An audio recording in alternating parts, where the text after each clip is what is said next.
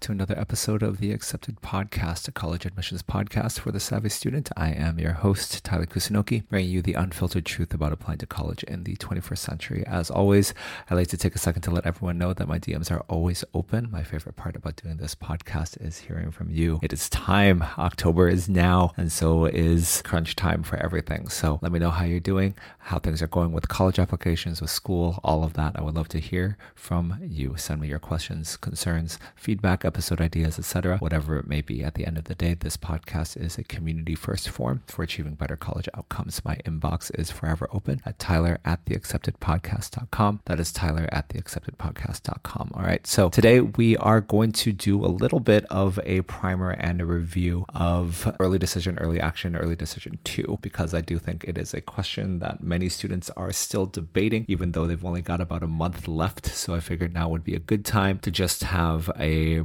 review of the concepts and of some basic strategies, just so that you can start to be thinking more tactically about how you are using these admissions decisions and options. And if you are younger, right, this may be a good time to be thinking a little bit about how you need to research things and go into them. Okay, so we're going to talk a little bit about that today. Before that, do know that I will be going into all of this in even more depth in a couple weeks. So I will be giving a talk on early decision and early action, and that will be on October 15th. Initially, it was going to be on October 7th. I've had to move some things around. It will be on October 15th. That is a Sunday from 6 to 7 p.m. Japan Standard Time. And if you register, of course, we'll do our best to get a recording to you along with the slides. So that is going to be again October 15th, Japan Standard Time from 6 to 7 p.m. And if you want to register for that, you can go to tokyoacademics.com slash events. That is tokyoacademics.com slash events. All right, a couple other things. If you are interested, if you're puzzling over your essays at the moment, do know that I've talked about all the prompts, right? Especially for Common App. So please do dig back through our archive and go listen to those past episodes if you want some thoughts or you're just really stuck and you want to figure out how to move forward. There are some good opportunities and resources there for you also. I know that right now is the busy time. And I also know that now is also the time where all kinds of feedback are coming in around your essays. So if you want to just get some clarity, it might be helpful to go back and listen to those as well. All right, let's get into early decision, early action, early decision two. So, just to start off with some basic terminology just so that everybody is on the same page. And if this is new to you, then all the more reason to be listening to this. So, college admissions have several different ways they evaluate candidates, and there are several different decision dates around to get your things in, and they fall under a couple different categories. Okay, so there is what we call restricted early action or single choice early action. So, that is one, and we'll talk about that in a moment. And then you have early decision, and then you have early action, and then you have early decision two, and then you have regular action. Those are kind of the different options that are available to you, and they all have different criteria that are based around them. The most commonly understood ones are early decision versus er, regular decision. And early decision comes with the term binding. And so what that does mean is that if you are accepted, you must go. If you are accepted, you must attend. And colleges like this because it is a guarantee, right? Which is why statistically there has always been a boost uh, to the percentage chances for students who apply early decision. Part of that is because colleges like to know that, you know, if we accept you, you definitely are coming here. You are bound to come here. And that helps us as a college improve our yield, percentages, improve our yield statistics because now that is a one for one, right? We uh, we sent out one acceptance letter and that one student accepted us, right? And so as a way of moving the numbers forward in the way that colleges tend to prioritize early decision and the binding nature of early decision is very very compelling and you can see that just in the shift of how the size of the class that is determined by early decision has grown throughout the years. A lot of schools are hitting up to around 40, 50%, some even higher of students committing through early decision. Just again, because that is helpful for them, it's good for them to fill out their class. And oftentimes, the students who are applying early decision are going to be the students who are very qualified, very capable, or they are athletes or they are legacy, right? All of which the school is going to want to have some of, anyways, right? And so, early decision provides a good opportunity to commit to a school that you very much want to have your best chances of getting in, but also commit to a school that you are really interested in attending. And early decision has two rounds. So there's ED1 and there's ED2. Not all schools do ED2. Just know that. And not all schools do ED1 actually for that matter as well. But most schools will offer an ED1 as an option. And then they will also have what is called ED2. So ED1, the deadline is usually around November. And ED2 will be around the same time as regular decision, which is going to be in January sometime. So what is the point of ED2, right? Why do we have two separate application points. And part of the reason for having two separate application points is because ED2 is for students in general, uh, and sometimes who may have gotten rejected from their first choice and still want to get a boost, right? Colleges have realized that ED in general as a philosophy is good just because we like to secure our, uh, our student population as much as we can. And we like to, again, know that whenever we accept a, whenever we accept a student, that student's definitely coming to us. So ED2 is a second round to receive the boost for early decision. And it also just means that you have to commit to that school if you were to get in. So there are a couple reasons to think about ED2. Most students think about it as if I didn't get into my ED1, then I will just, this will be my ED2. Right? But the other way to potentially think about ED2, especially if ED2 is going to be a school that you are going that you really really like, right? So some big name schools that have ED2, right? Tufts, Chicago, NYU, right? And NYU is a big hitter. Everyone's applying to NYU, and a lot of students that I work with, but also have seen just in the past, right? A lot of students are realize what they want to do and realize their strengths and their trajectory a little bit later, right? That their their narrative is not one of steady growth, there or is not one of like consistent excellence. It is one of growth, right? That maybe their freshman year they had a little bit of bump, especially due to COVID, right? Which is a, what a, the status of a lot of applicants this cycle that they have been growing into it, and so every step forward has been successive progress. For those students, you they may want to be like actually my first semester of senior year is going really, really well. I'm taking the hardest possible classes I could. And I have a couple big projects that are coming that I want to finish up and make sure are really, really rock solid. And so I feel like I can put together a better application. And just because the start of the school has been really busy, I haven't had as much time as I initially wanted to really, really hone in on my essays and put together a really good common application essay. But I really, really want to go to NYU. Okay. Well, those are the situations, right, where an ED 2 option is an important part of the strategy. I have students who don't even do ED1 because they are so determined to kind of use their best shot on their number one choice because they have a school that they have done the research on, they have really, really desired to go to, but they really fully believe, and we will talk about this and agree that they will be able to provide a more comprehensive, better application if they wait. And this could be for grades. This could be because they are taking the December SAT and that's going to be their final shot, but they really think they can really boost that score up. This can be for a lot of students who are coming from international. This can also be a TOEFL issue, right? Um, but it also has to do with portfolio, with essays, with all these other things that you just need a little bit of time because you're not someone who from the womb knew that you were going to attend Princeton, right? You are someone who has taken the time to grow to experience and has realized now this is what you are aiming for. Okay, well then let's give that some space to develop into the portfolio that's going to actually going to be most beneficial. Okay, so that's ED1, ED2, right? Binding, use it on the school that you want to really increase your chances of getting in, right? Or or the school that you know I am going to go to this school if I get in because I love it. And hopefully that will be demonstrated. Okay. Now, do know, right, that for a lot of the top universities, ED1 in particular, is you are, are going to be going up against athletes against legacy. And so just do know that that is a factor. So when you see that, oh, there's this huge, gigantic boost in chances, know also that your competition is going to be different in many ways than the regular decision, right? It's going to be filled with students who, in many ways, already have a path to this school.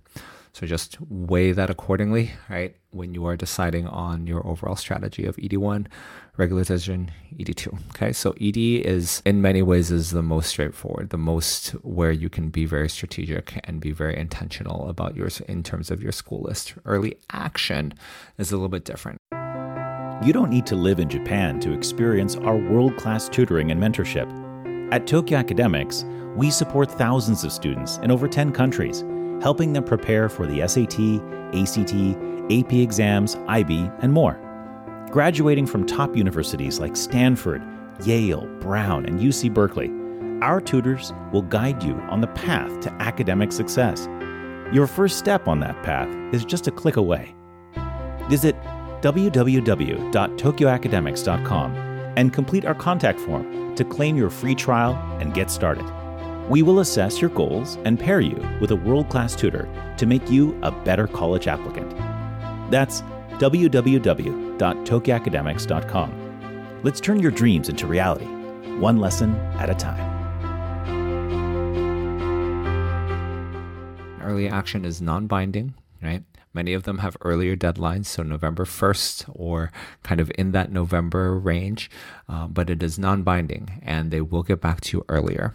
And the reason for some of this is so that students can get a better sense of security, but also for schools who are getting back to you earlier and are offering you financial aid packages, it gives you more time to really start to consider things. And so the traditional way I've utilized early action when helping students develop a list or when helping students really think about their application strategically has been to find schools that do early action, but give their responses relatively like before the regular decision deadline. And so schools that will respond earlier respond in kind of mid December ish for a couple reasons. One, before Christmas, you get to hear back and you get to know going in, at least I'm going somewhere. It is tremendous amount of relief, a tremendous amount of just release of pressure, knowing that there's at least a school that you definitely will be able to go to that wants you, all of these different things before you head into your Christmas break. Strategically, it also does a couple different things. One is that if you are able to identify target schools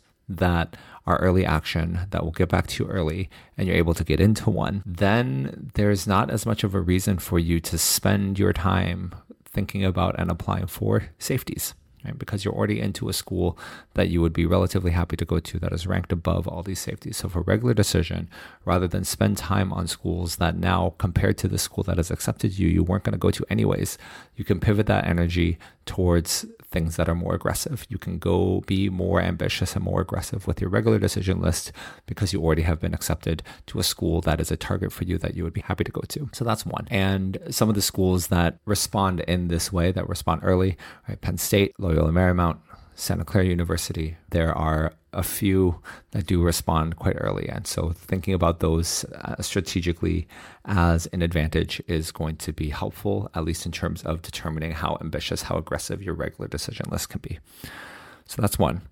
I also tend to use it as a bit of a litmus test. Um, every cycle, there are institutional priorities, and obviously the sample size is super small. So there's no way to necessarily go in and be like, yep, this determines how things are being read.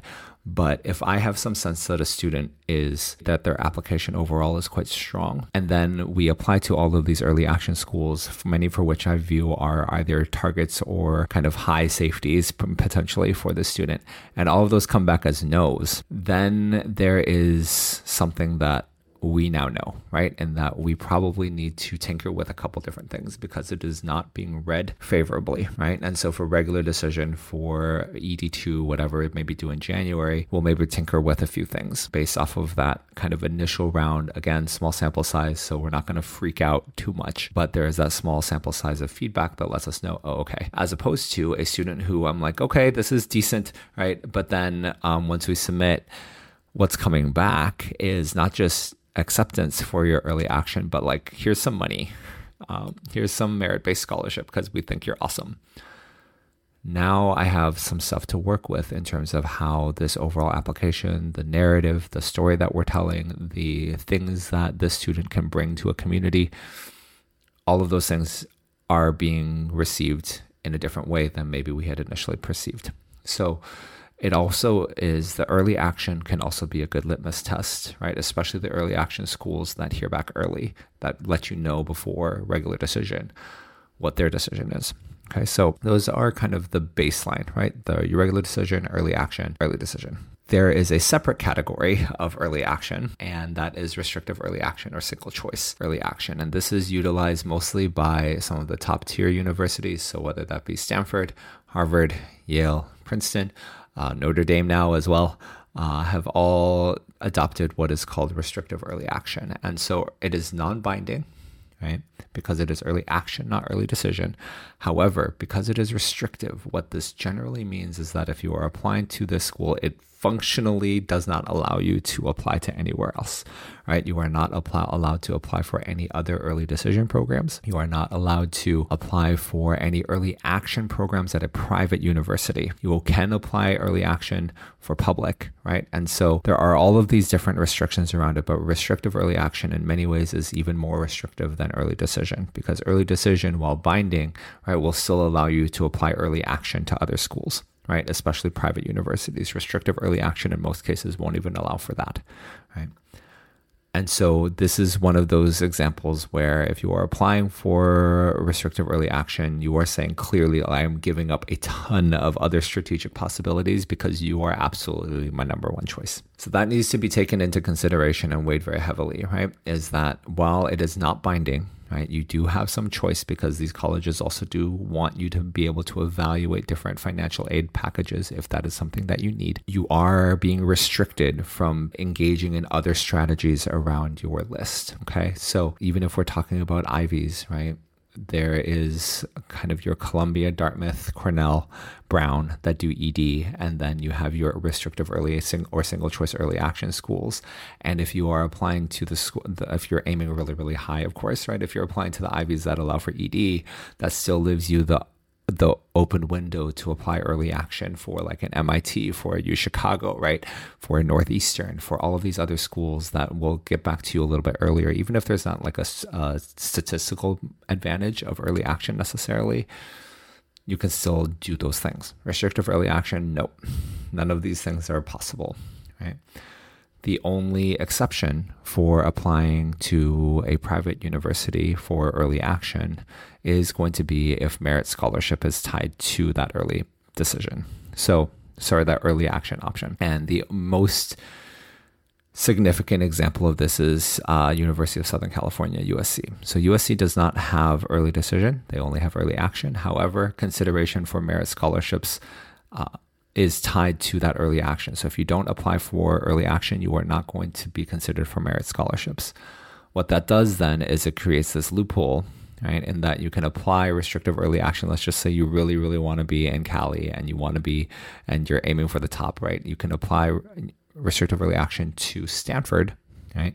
And you can also apply early action to USC because their merit scholarship is tied to applying early, so that is the only exception, really, that is available for these restrictive early action schools. That then is where kind of some decisions, if you're aiming for the very, very top, need to be made. But for most families, a lot of the decision really is around ED versus R versus EA versus ED2 versus regular decision, and um, and how do you decide to make up your mind around and build your strategy around those things. In general, I always encourage students to do the research to get to the point where there is an early decision school that they would be happy to go to. I do think that early decision is a pretty important part of the overall strategy if we are trying to just do whatever you can to boost your chances of getting in in a ridiculously competitive environment, right? And so in general, I recommend having an ED1, having an ED2, and then having some early actions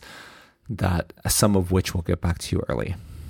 Now, this will depend on how much time and capability a student has. If you're doing a bunch of early action along with an early decision, that's a lot of supplements, right? And so you need to weigh that as well, right? The flip side is that by the time you submit everything in November, you're kind of done with a huge chunk of your uh, of what you what you need to do.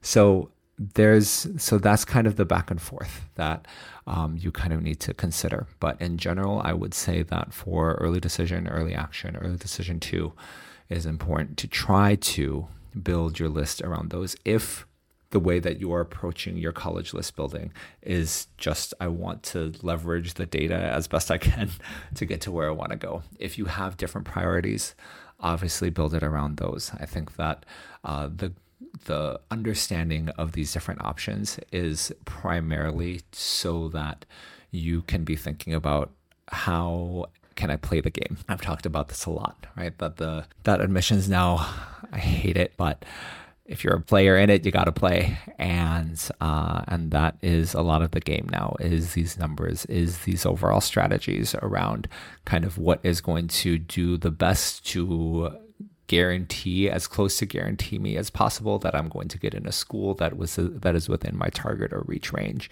What is going to allow me to be as ambitious as possible while still having a safety net, right? That tension is um, kind of built into this all of this uncertainty that is a part of this whole industry and process. So I do think that uh, in terms of strategy, I think it is important to understand your options, understand what those mean, understand the percentage boosts that each one gives so that you can be strategic, right? I have a lot of students more now than ever before are just like, I want this whole process to be data driven, right? I don't have a particular school I really, really, really, really want to go to. I just want to do whatever I can to get myself into the best possible school, right? And that's where things really start to get a little bit nitty gritty, where you are thinking about things like, oh, well, if you are just aiming for the top schools, then the ED boost from Brown is from only from 6% to 13%, but for Cornell, it's from like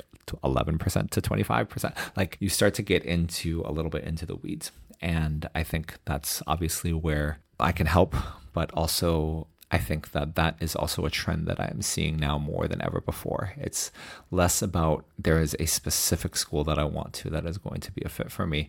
It is just if you look at my overall, if you look at the statistics, what is the combination of schools and application procedures that is going to make sure that I get into one of my top choices? I'm not a huge fan of that process. I would much rather focus on fit and focus on like, no, no, no, but which schools are actually going to be the best for you in terms of the culture that you are going to engage with in terms of the things that you want to study. However, when that culture that you want to engage with is going to cost you seventy-five to eighty thousand dollars either way, I understand that that decision process has a lot more nuance that we need to then consider. So, just wanted to give all of that kind of an overview as families are making some decisions. I know it's tough. I think it's important to be strategic. I think it's important to look at the numbers as much as you can, but I also think it's important to really decide, right? Is this school what I want? And is this school the thing that I'm willing to go for above all else? Right? And if it is, are you okay with maybe not even submitting anything for early decision because you really want to spend this upcoming time putting together the best possible application you can for NYU ED2, right? And you don't want to get locked into another school that maybe is a second, third, fourth, fifth choice. Right? So every student is different. Every student has different priorities. Every family has different priorities and capabilities, especially when it comes to the cost. Right? And so uh, but hopefully today, just that overview of things and review of the terminology and the strategies that some of the strategies that can be considered is helpful to everybody. I know it's tough, and there's only around right for in to be honest, it's actually more like two, three weeks tops to be making some of these decisions. If you're wavering, if you are wavering, reach out to me, right? Like these are the types of conversations that are important to have. It's the dialogue that is important to engage with because there is uh, there are any number of different factors that can go into it. But what I will also say is that is that your mental space and energy should be spending on your essays. I, in general, at this point in time, if you are a senior and your essays are not done and you're working on them, this decision around where should I go, what should I da da da da da, I do think that um, there is some degree of counting your eggs before they hatch that goes into it, um, and you should be stressed more about making sure that wherever big amazing school you are applying to, you are absolutely putting forth the best possible version of yourself. Okay. All right. That's it for today. Thanks for listening to the Accepted Podcast. Again, my name is Tyler Kusunoki. We hope you enjoyed today's review of uh, early decision, early action, restrictive early action, all of that other stuff. And again, if you want to hear me go more in depth on this, I will be talking about this on October 15th from 6 to 7 p.m. Japan Standard Time. In the meantime, join us next week for more on the complex world of college admissions. If you like what you're hearing and want to support, be sure to leave us a rating on Spotify, Apple Podcasts, or your platform of choice. Do follow us and hit the bell icon as well for notifications so you can stay up to date. We do host events similar to what I mentioned before, both in person and online. So if you're interested in attending free info sessions with myself, with real admissions officers, check us out at tokyoacademics.com slash events. That is tokyoacademics.com slash events. That's it for today. And remember, the key to getting in is getting ready. Thank you.